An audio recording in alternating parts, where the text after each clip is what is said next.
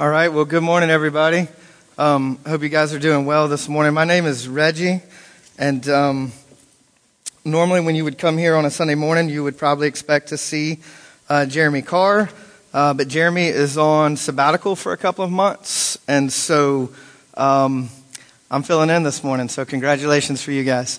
Um, so this morning we're going to be continuing in our series on Advent uh, looking at the second half of Matthew chapter 2. Um, next Sunday, we'll finish out uh, our sermon series on Advent, uh, and it will sort of culminate with our Wednesday night uh, Christmas um, service right before Christmas. And in January, we're going to start a whole new series. Uh, but like I said, we're on our, I think, our fourth sermon uh, as a part of our Advent, Advent series this morning called The True Tall Tale of Christmas, the true tall tale of Jesus. And so, like I said, uh, in just a moment, we'll pick back up with uh, Matthew chapter 2 and uh, start looking at the second half of Matthew chapter 2. But before we get started, um, let me pray for us. God, thank you for the opportunity to be present this morning. Uh, God, thank you that during this season of our life, we have an opportunity to step back and reflect on the fact that you came to earth to be with your people. God, thank you that we have an opportunity to sit back and reflect and worship on the fact that you chose to come to earth for us. And God, I, I, pray as we look at your word in just a moment, as we look at some of the things uh, from Matthew chapter 2, that you would guide our minds and our hearts to the exact place where you would have us, that you would teach us what you would want us to know, that we would hear from you and from your word. God, I recognize as I stand up here on this stage that my words of, are of little importance. They're of no worth at all, God, but your word and your words that you would speak to us this morning are of utmost importance. So, God, I pray that you would move me out of the way and that Jesus would be lifted high and that you would draw people to yourself because of Jesus. I pray that you would use me simply as an instrument of your grace and mercy, an instrument of the gospel, an instrument of your love, that, that you might be lifted high that we might be drawn to you, that you might be glorified. And God, we ask all this in the name of your Son, Jesus. Amen. As I said, our series that we've been going through over the last few weeks is the true tall tale of Christmas. The true tall tale. And here's what I want you to understand that God is an author. The world is his story, and we are his characters. This is a biblically faithful picture of God to say that God is the author. Scripture says of God in Genesis chapter 1 that God speaks the world into existence. In Hebrews 1, God's word tells us that God upholds the world by the word of his power. Psalm 139 tells us that all the days ordained for us were written in a book before one of them came to be. God is an author.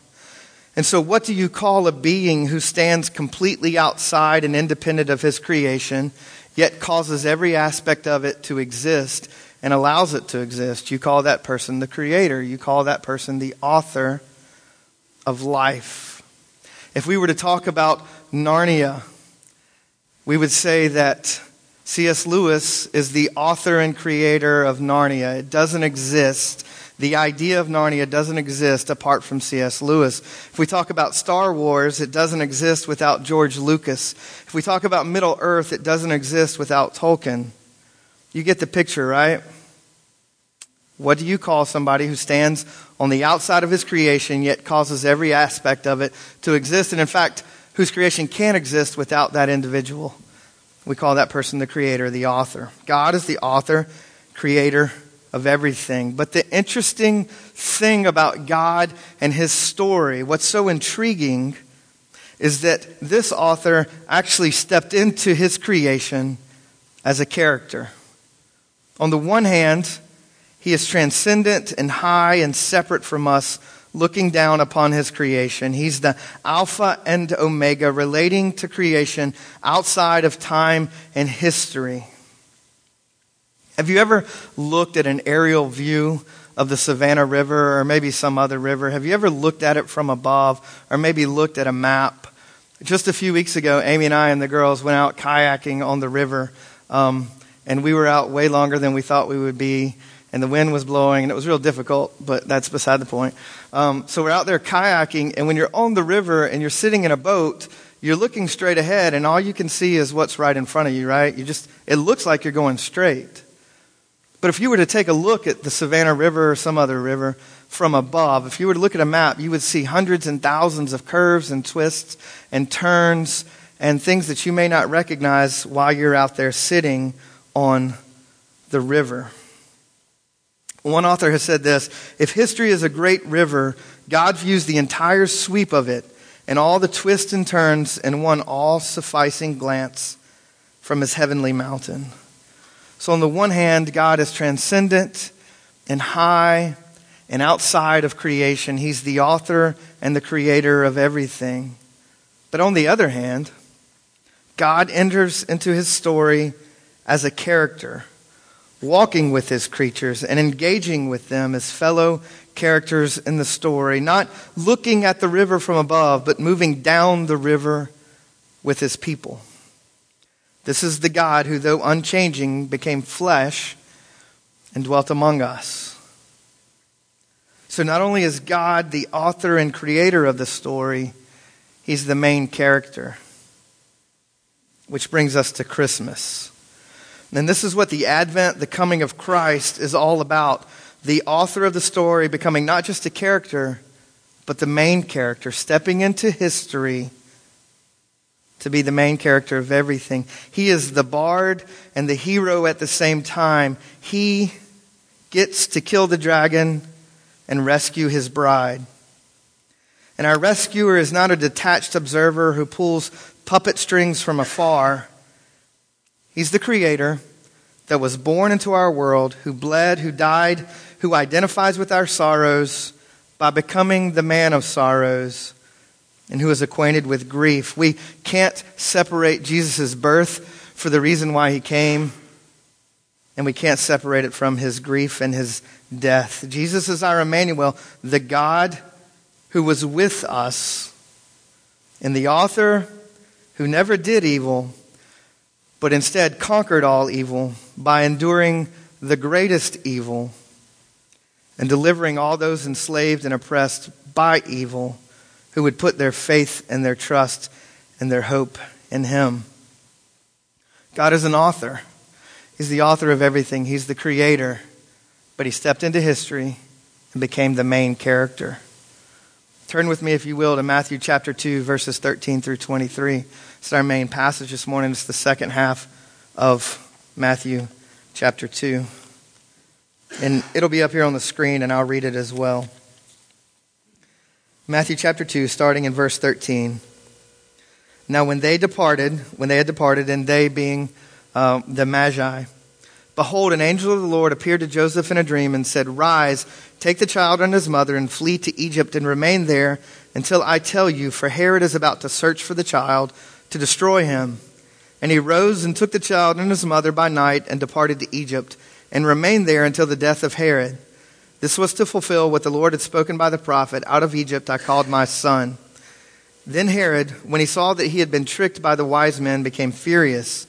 And he sent and killed all the male children in Bethlehem and in all that region who were two years old or under, according to the time that he had ascertained from the wise men then was fulfilled what was spoken by the prophet Jeremiah. A voice was heard in Ramah, weeping and loud lamentation, Rachel weeping for her children. She refused to be comforted because they are no more. But when Herod died, behold, an angel of the Lord appeared in a dream to Joseph in Egypt, saying, Rise, take the child and his mother, and go to the land of Israel, for those who sought the child's life are dead. And he rose and took the child and his mother, and went to the land of Israel.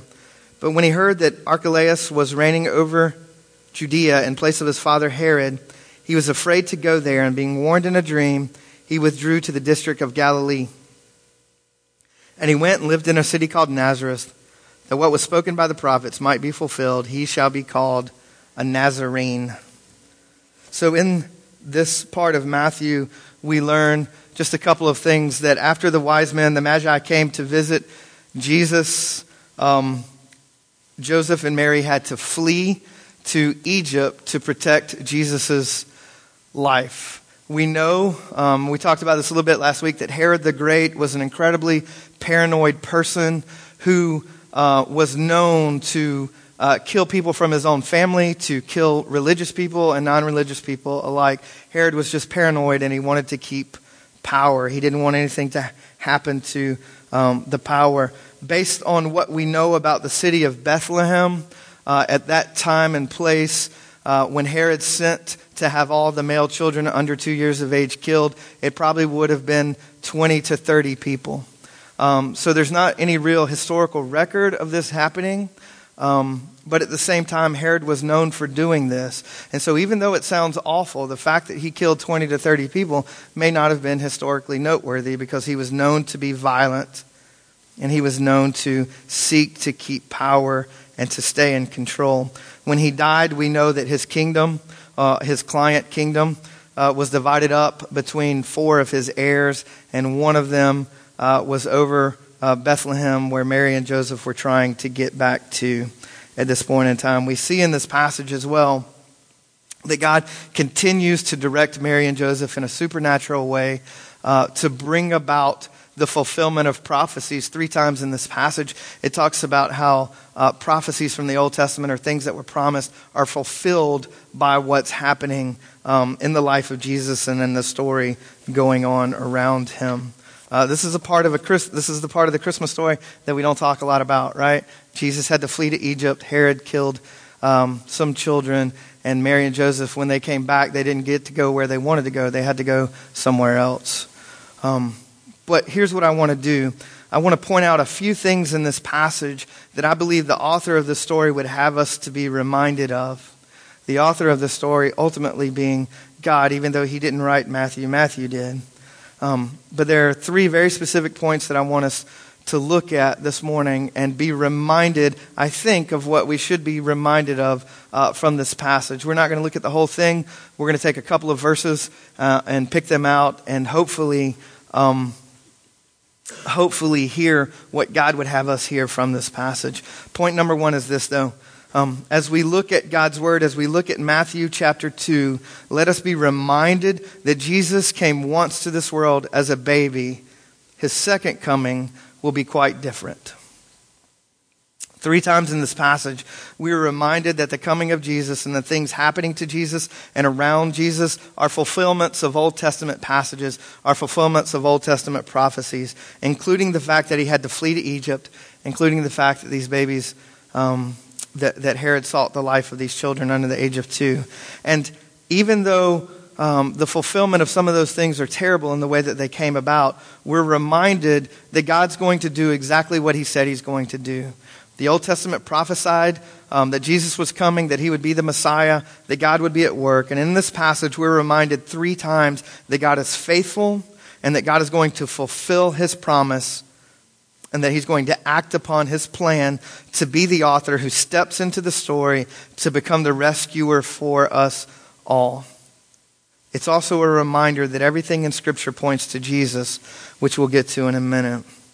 But here's the deal just because Jesus enters the world, that doesn't mean that all evil and suffering exited the world when Jesus came in. That's going to happen one day. But at Jesus' first coming, evil and suffering still existed. If you look at chapter, I mean, verse 16, it says, Then Herod, when he saw that he had been tricked by the wise man, became furious, and he sent and killed all the male children in Bethlehem and in all that region who were two years older under, according to the time that he had ascertained from the wise man. Just because Jesus entered the world first time, it didn't mean that evil and suffering exited the world when he entered. And in fact, Jesus ended up suffering the greatest evil that anybody ever could at his death. The first coming of Jesus reminds us that God is faithful and that he did what he said he would do but that cannot be separated from the fact and from the understanding that Jesus will come again and he will make all things right and he will make all things new and the suffering and evil that still exist will end. God is faithful to do what he said he would do. He brought Jesus into the world. He brought the Messiah. but evil still exists. God won. Jesus won. On the cross, Jesus defeated Satan, sin, and death for all time, but we don't have the full uh, culmination of Jesus' victory yet. Advent reminds us that God did what he said he would do. Advent reminds us that God won, but we're waiting for the ultimate fulfillment of what God brought about. The story of Jesus, the story of the author stepping into history, reminds us that in Jesus, God did what he said he would do, but it also reminds us that the story will one day end in a victory that we have not yet seen. There are two passages in the scripture that I would encourage you to look at in reference to this once we leave. I'm not going to read through both of them now, even though I'll read through one of them in a second. Revelation 19 and 2 Peter 3. Revelation 19 and 2 Peter 3 are both passages of scripture that are very clear about what it looks like when Jesus makes all things new, when Jesus makes a new heaven and a new earth. 2 Peter 3 reminds us that one day Jesus will refine and purify and redeem all things for himself under his rule and authority. The return of Christ and the second advent will look very different than the first advent that we celebrate even today. The incarnation is very different than the second coming, the incarnation being the, the birth of Jesus as a child. Baby Jesus is tiny, wrapped in swaddling clothes, lying in a manger. But when King Jesus shows up, it looks a lot different. Revelation chapter 19, if you want to turn there. Revelation chapter 19. Let me read you a couple of verses. Revelation verses, I mean, chapter 19, verses 11 through 16. Then I saw heaven opened, and behold, a white horse. The one thing on it is called Faithful and True, and in righteousness he judges and makes war. His eyes are like a flame of fire, and on his head are many diadems. And he has a name written that no one knows but himself. He is clothed in a robe dipped in blood, and the name by which he is called is the Word of God. And the armies of heaven, arrayed in fine linen, white and pure, were following him on white horses. From his mouth comes a sharp sword with which to strike down the nations, and he will rule them with a rod of iron. He will tread the winepress of the fury of the wrath of God the Almighty. On his robe and on his thigh he has a name written King of Kings and Lord of Lords. This might be the first time Revelation chapter 19 was ever used as part of a Christmas passage. I don't know. In Revelation chapter 19, we have a picture of King Jesus showing up with a tattoo on his thigh and a sword, riding in a horse in a robe dipped with blood. And that picture is about as far different from baby Jesus in a manger as you can possibly get. And yet the two of them are connected. Those two images are about as far apart as you can get. The majesty of God is somewhat veiled in the first advent because God takes on flesh and dwells among us. There will be no veiling of that majesty when Jesus makes all things new and makes a new heaven and a new earth. Jesus will one day literally tear open the reality that you and I know and step into it. He will invade the universe in such a way that the full magnitude of his glory and majesty is known. 2 Peter 3 says the fire of Jesus will come and refine the world.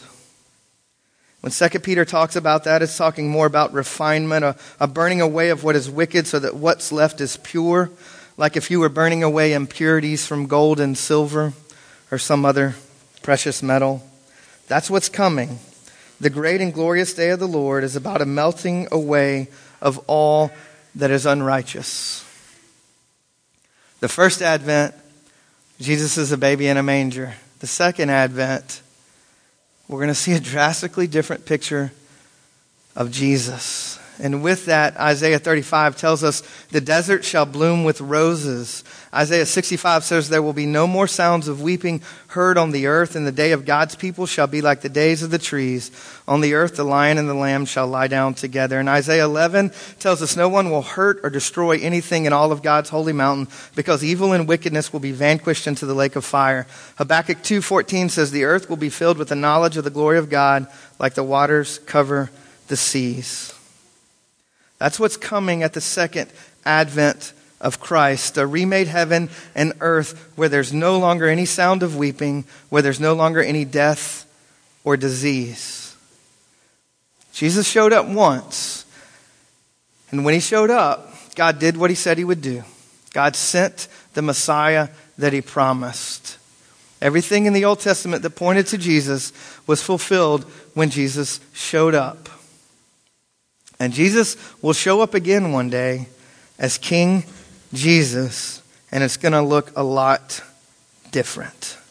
For me, Christmas is a bittersweet time. I don't know about you guys. I've shared this with some of you guys in the past. Um, my father died on Christmas Eve in 1983 uh, when I was eight years old. Um, and so for a long time, that was sort of my uh, understanding of Christmas was it was connected to my father's um, death. And that's kind of weird, but, but it happens. I have a friend at work whose grandmother passed away actually on Christmas Day. And so, um, and so, you know, when, when terrible things like that happen and they happen around big holidays, uh, you just sort of connect those things together. On the other side of that, both of my children were born right before Christmas, and I got married a couple of days before, after Christmas um, as well. And so, um, this time of the year has been sort of redeemed in my life, and that even though there was tragedy in the past, there's also great joy um, with my wife and my kids. But there are undoubtedly many of us in this room that experience heartache and hurt during the holidays more acutely than we do during any other time of the year. There are undoubtedly many of us in this room right now experiencing the heartache and the hurt of this world in ways that we can't even describe. I have a friend in the medical profession who says that suicide attempts um, just drastically increase during the holidays because we feel isolated, we feel alone, we feel pain, we feel disconnected. The truth of the matter is that we live and we do life in a broken world. But the brokenness of this world reminds us that there will be a day when Jesus makes all things new and brings all those things to an end. In Jesus, God did what he said he would do. Jesus is the fulfillment. Jesus won. We haven't seen the full culmination, culmination of that victory yet, but we will. When we see loved ones or friends agonizing in disease or over hardships, we're, we're reminded that there's a day coming when those things will be gone. When we hear the weeping of friends and loved ones, we're reminded there's a day coming where weeping is going to end. There's coming a day where all that is broken becomes unbroken. And we hold fast to that day. Jesus came once to reveal himself to this world. The author of the story stepped in as a baby with his majesty somewhat veiled. And he experienced evil and wickedness even as a child, having to flee to Egypt to avoid murder. But Jesus is going to come again. There will be a time when Jesus makes all things new, and he'll finish what he started with the first advent. And in the meantime, we have hope. Christmas doesn't mean there's an immediate end to the darkness, but it does mean there's a light in the darkness. Christmas doesn't mean there is immediately an absence of darkness and violence and strife, but it does mean that the one who brings peace is present with his people and we have hope. The first advent of Jesus gives us hope. We saw Jesus accomplish what God promised. We saw Jesus visit the earth. We saw Jesus live among his people and become Emmanuel, like Matthew chapter 1 tells us. And it gives us hope. And it gives us reason to expect that Jesus will come again. Jesus will make all things new.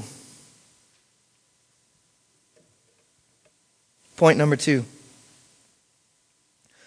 Let us be reminded that God brings about the story that He's writing in ways that we often don't expect.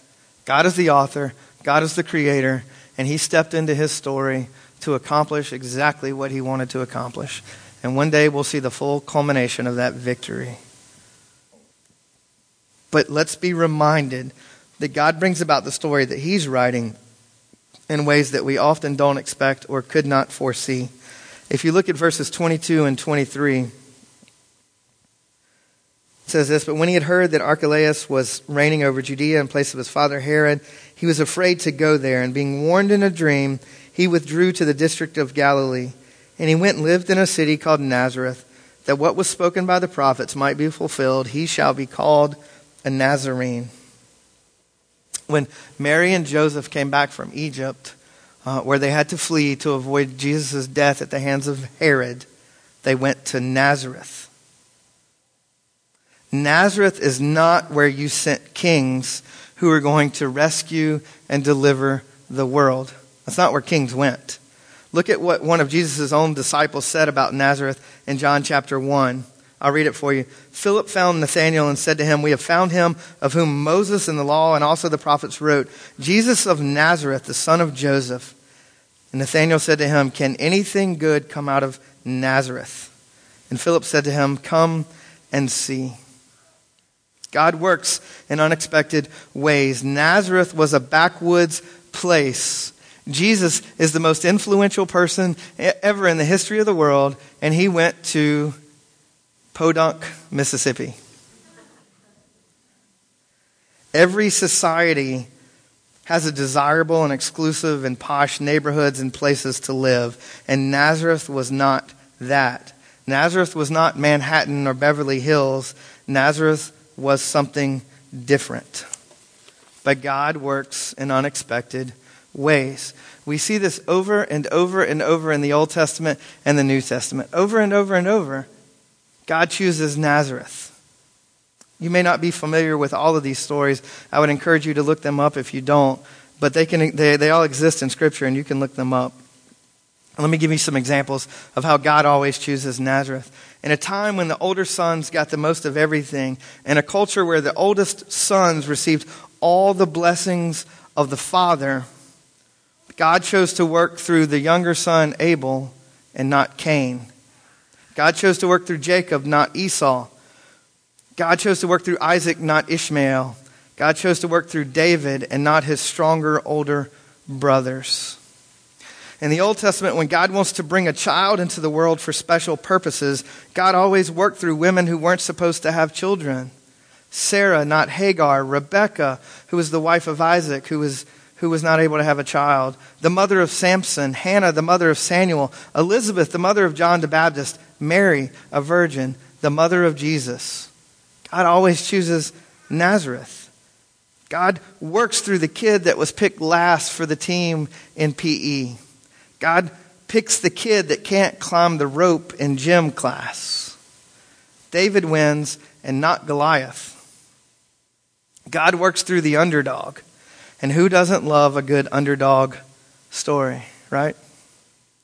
But I think it's actually much more than that. I think it's much deeper than that. The salvation that Jesus brings is unlike anything the world expected. We like to think that we can save ourselves. We like to think that we can pull ourselves up by our bootstraps. Virtually every religion in the world says that in some way. Do this or don't do this, and you'll reach some enlightened state. Do all these things and follow all these rules, and you'll be rewarded. In fact, in some ways, that's what Christianity in the South has become. Go to church, do these things, be good, uh, do more good things than bad things, and in the end, everything works out for you. But the salvation that Jesus brings, it's not based on our works, it's not based on our goodness, it's not based on our righteousness, It's a salvation that's freely offered by grace. God confounds the wisdom of this world and does things his own way. Jonathan Edwards, uh, a quote from Jonathan Edwards, I'm reminded of when I think about this. Jonathan Edwards said, You contribute nothing to your salvation except the sin that makes it necessary.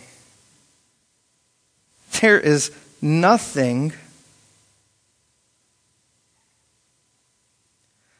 There is nothing that we can do on our own behalf. And that's the way that God has chosen to work.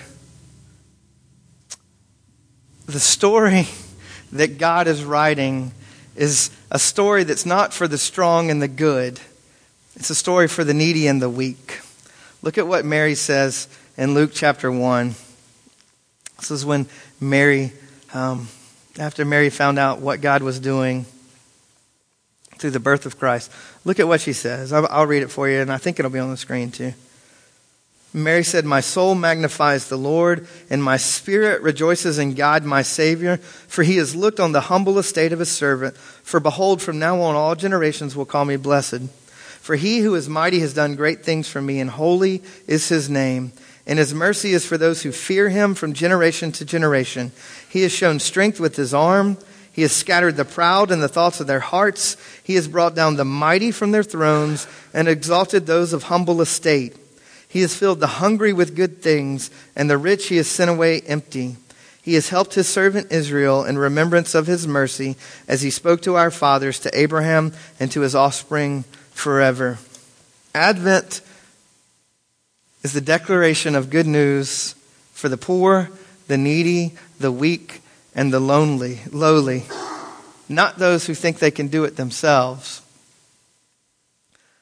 but for those of us that God has allowed to see that we are needy and weak and in need of a Savior. Jesus from Nazareth, not Rome, not Athens, not New York, not Jerusalem. Jesus from Nazareth, he changes everything. He changes all the categories.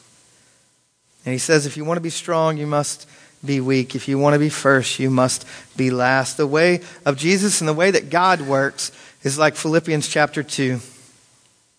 Philippians chapter 2, where it says this Have this mind among yourselves, which is yours in Christ Jesus, who, though he was in the form of God, did not count equality with God a thing to be grasped but emptied himself by taking the form of a servant, being born in the likeness of men, and being found in human form. He humbled himself by becoming obedient to the point of death, even death on a cross. Advent reminds us that Jesus came once. God did what he said he would do. God fulfilled his promises. God came through. Jesus won. And one day we're going to see the ultimate fulfillment of what Jesus came to do when he makes all things new.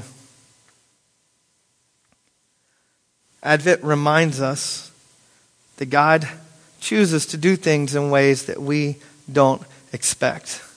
It's because the glory is for Him, and it's because God is the one that is acting on our behalf.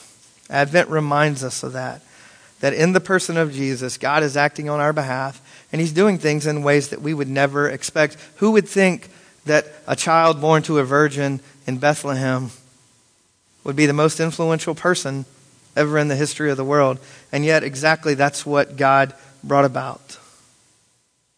Point number three. It's the last point, and then I'm done. The author of this story is also the main character.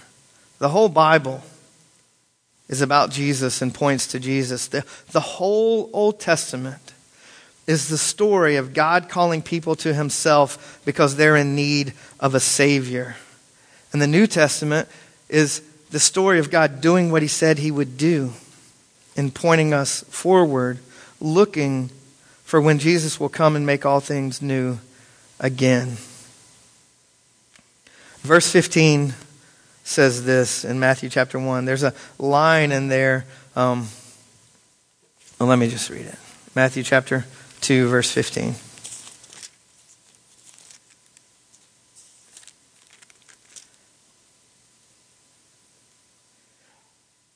And remained there until the death of Herod.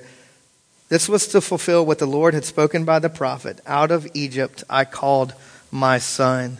That is in reference to a passage in the Old Testament from the book of Hosea. It's a reference to um, the beginning of Hosea chapter 11. And uh, it's not really a prophecy at all in Hosea chapter 11. Hosea chapter 11 is a beautiful retelling of the story of God bringing his son Israel out of captivity in Egypt and delivering them to the promised land. That's what Hosea 11 is about. It's a retelling of that great story. Um, but it's also um, retelling the story that even though God delivered his people Israel out of Egypt, they continued to do some really stupid things. Like, right, if you look through the Old Testament, what you see over and over and over and over is God promising his people um, that he will be their God, that he will take care of them, and calling them to obedience. And what we see over and over is God's people disobeying, putting themselves in situations where they need to be rescued, and God sending a rescuer uh, to take care of them. It's a, it's a cycle over and over and over in the Old Testament where God says, Obey me and I'll bless you, disobey me and you're going to suffer the consequences. And they disobey and God rescues them. And it happens over and over and over. Hosea chapter 11 is a beautiful passage, and I would encourage you to go read it uh, when we're done, when you get home at some point today.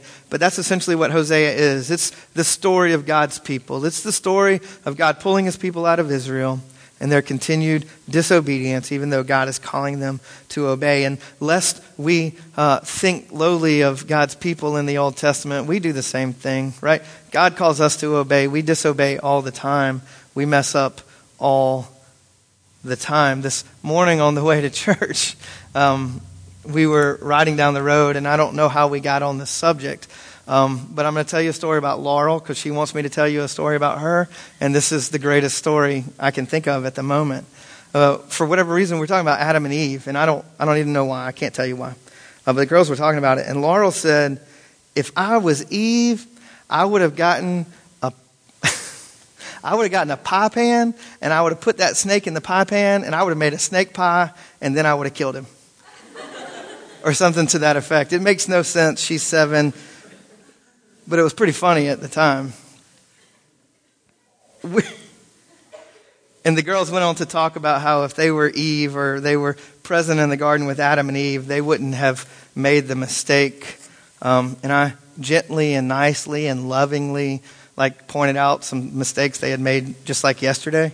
Um, but that's okay. The, the whole story of the Old Testament is the story of God calling his people to obey and them sinning and God rescuing them and God calling them to obey and them sinning and God calling them to obey after he rescues them. It's a story that happens over and over and over. It's a cycle that happens in our own life. The world is a dark place because God calls the human race to obey him and we don't.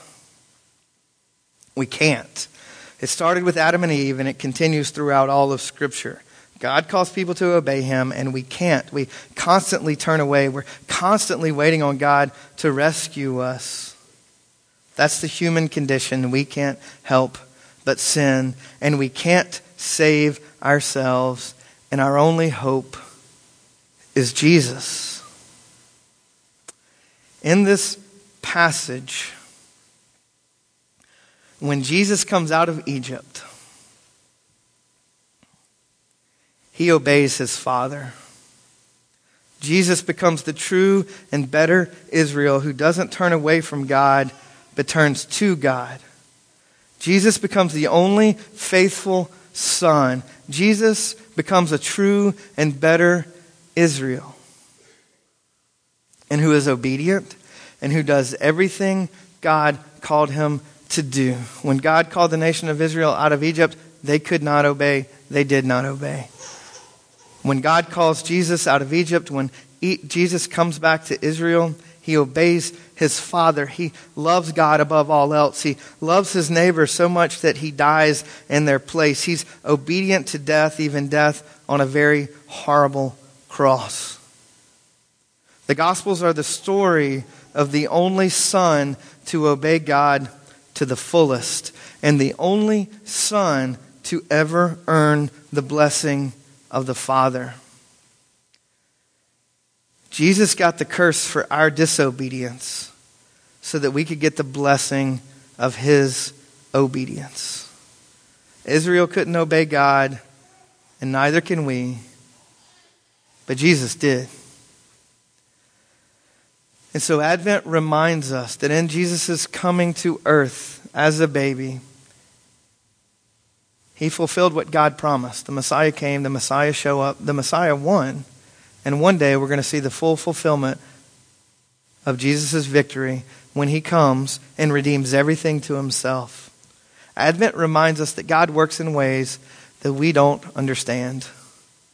God chooses Nazareth, not our wisdom, not the wisdom of the world, his wisdom. And Advent reminds us that Jesus is the only Son who ever fully obeyed, who ever received the blessing of God, and in turn took on our curse for our disobedience that we might get his blessing. You know, there are two ways that you can read the Bible. There's actually more ways that you can read the Bible, but there's two basic ways I think you can read the Bible. Um, a few, um, well, anyway, two basic ways I think that most people go about reading the Bible. You can read the Bible that it's basically about you. And what that leads to is legalism and moralism and trying harder but never getting anywhere. Or you can understand that the story that God is writing is about Jesus. And he's the main character. And that leads us to the cross. And that leads us to the truth of the gospel. This story is true. The story of Jesus really happened. And it's about Jesus. It's not about us, it's about Jesus. It's about God fulfilling what He promised through Jesus. It's about Jesus being perfect on our behalf. The story is about God working in ways that we could never possibly understand to fulfill and to provide us a rescuer that we might be rightly related to God. The story is about Jesus. The story is powerful. The story is true. The story matters because Jesus is at the center of it all. The story is true. It's the true tall tale of Jesus, and it matters because it's about Jesus. And so, um, my application for you this morning, my call to action this morning is the same as it's been throughout this entire series. I would ask you, are you believing this story? Are you believing this story? If you do, it's going to affect you. It's going to change you. It's going to change the way you understand what God has done and is doing. Are you believing the story? And if not, why not? What are the obstacles? Number two, are you sharing this story amongst your family, amongst your missional communities, amongst those closest to you? Are you sharing this story with one another to encourage you in the truth of what God has done and acted on our behalf? And thirdly, let me ask you, are you telling this story um, to those who may not know it? How are you doing those things? Are you believing the story? Are you sharing the story? Are you telling the story? It's true, it matters, it has power because it's about Jesus. It's about Jesus winning. It's about God fulfilling what he promised in Jesus. And it's about God doing exactly what he said he would do. We're going to enter into a time of response, and I would encourage you to reflect on those truths even now as we have some time um, when we close out our service. Uh, in just a second, the band's going to come back here on stage, and they're going to continue to um, lead us in some songs and give us the, the opportunity to worship through singing, um, if that's where you find yourself. Uh, also, during this time, I would invite you um, to reflect maybe upon the things that you've heard this morning, or maybe whatever else it might be that God is speaking to us in this place, to maybe sit and pray, um, stand and pray, go somewhere else and pray, whatever, but to reflect upon whatever it is that God is speaking to you even now. Uh, during this time, we have an opportunity to worship through giving. There's a giving basket in the back, and if you're a part of um, Redemption Church and uh, you want to continue your worship through giving, the opportunity exists for you to do that. And during this time as well, um, we're going to enter into a time of communion. It's a time for us to uh, remember what Christ has done, and it's a time for us to proclaim to one another um, that we believe that God actually accomplished uh, what he said he would do, that God actually did what he said he would do. And so by taking communion, we remember it and we proclaim um, to one another that we believe it. This is what God's word said. For I received from the Lord what I also delivered to you that the Lord Jesus, on the night when he was betrayed, took bread. When he had given thanks, he broke it and said, This is my body, which is for you. Do this in remembrance of me. In the same way, also, he took the cup after supper, saying, This cup is the new covenant in my blood. Do this as often as you drink it in remembrance of me. For as often as you eat this bread and drink the cup, you proclaim the Lord's death until he comes. So, like I said, we'll celebrate communion, and in so doing, remember what Christ has done for us and proclaim to one another that we believe it. Uh, this is the way that we're going to invite you to do communion, and the reason we're doing this is to hopefully make the traffic um, up coming up here a little um, make sense. So, we would encourage you for everybody to make two lines and come down the middle aisle, and then feed back out to the sides this way, um, and hopefully that'll just make the traffic flow well um, during this time. So I'm going to pray for us, um, and then we'll continue on with, um, with our time of response and worship. God, thank you for uh, the reminder from your word this morning um, that you showed up in history as a baby. And God, thank you for the reminder from your word that you're going to show up again, that you're going to make things new, and you're going to refine all things just as you promised. God, thank you for the reminder that you have acted on our behalf in ways that we may not even understand. God, thank you for the reminder that this story is true and matters because it's about you. And so, God, even now, as we continue to respond, as we continue to worship, um, I pray that you would continue to speak to our hearts and minds, that you would continue to draw us to yourself, that you would continue to lift Jesus high, that we might be drawn to him and we might be changed because of an encounter with him and him alone. And God, we ask all these things in the name of your Son, Jesus. Amen.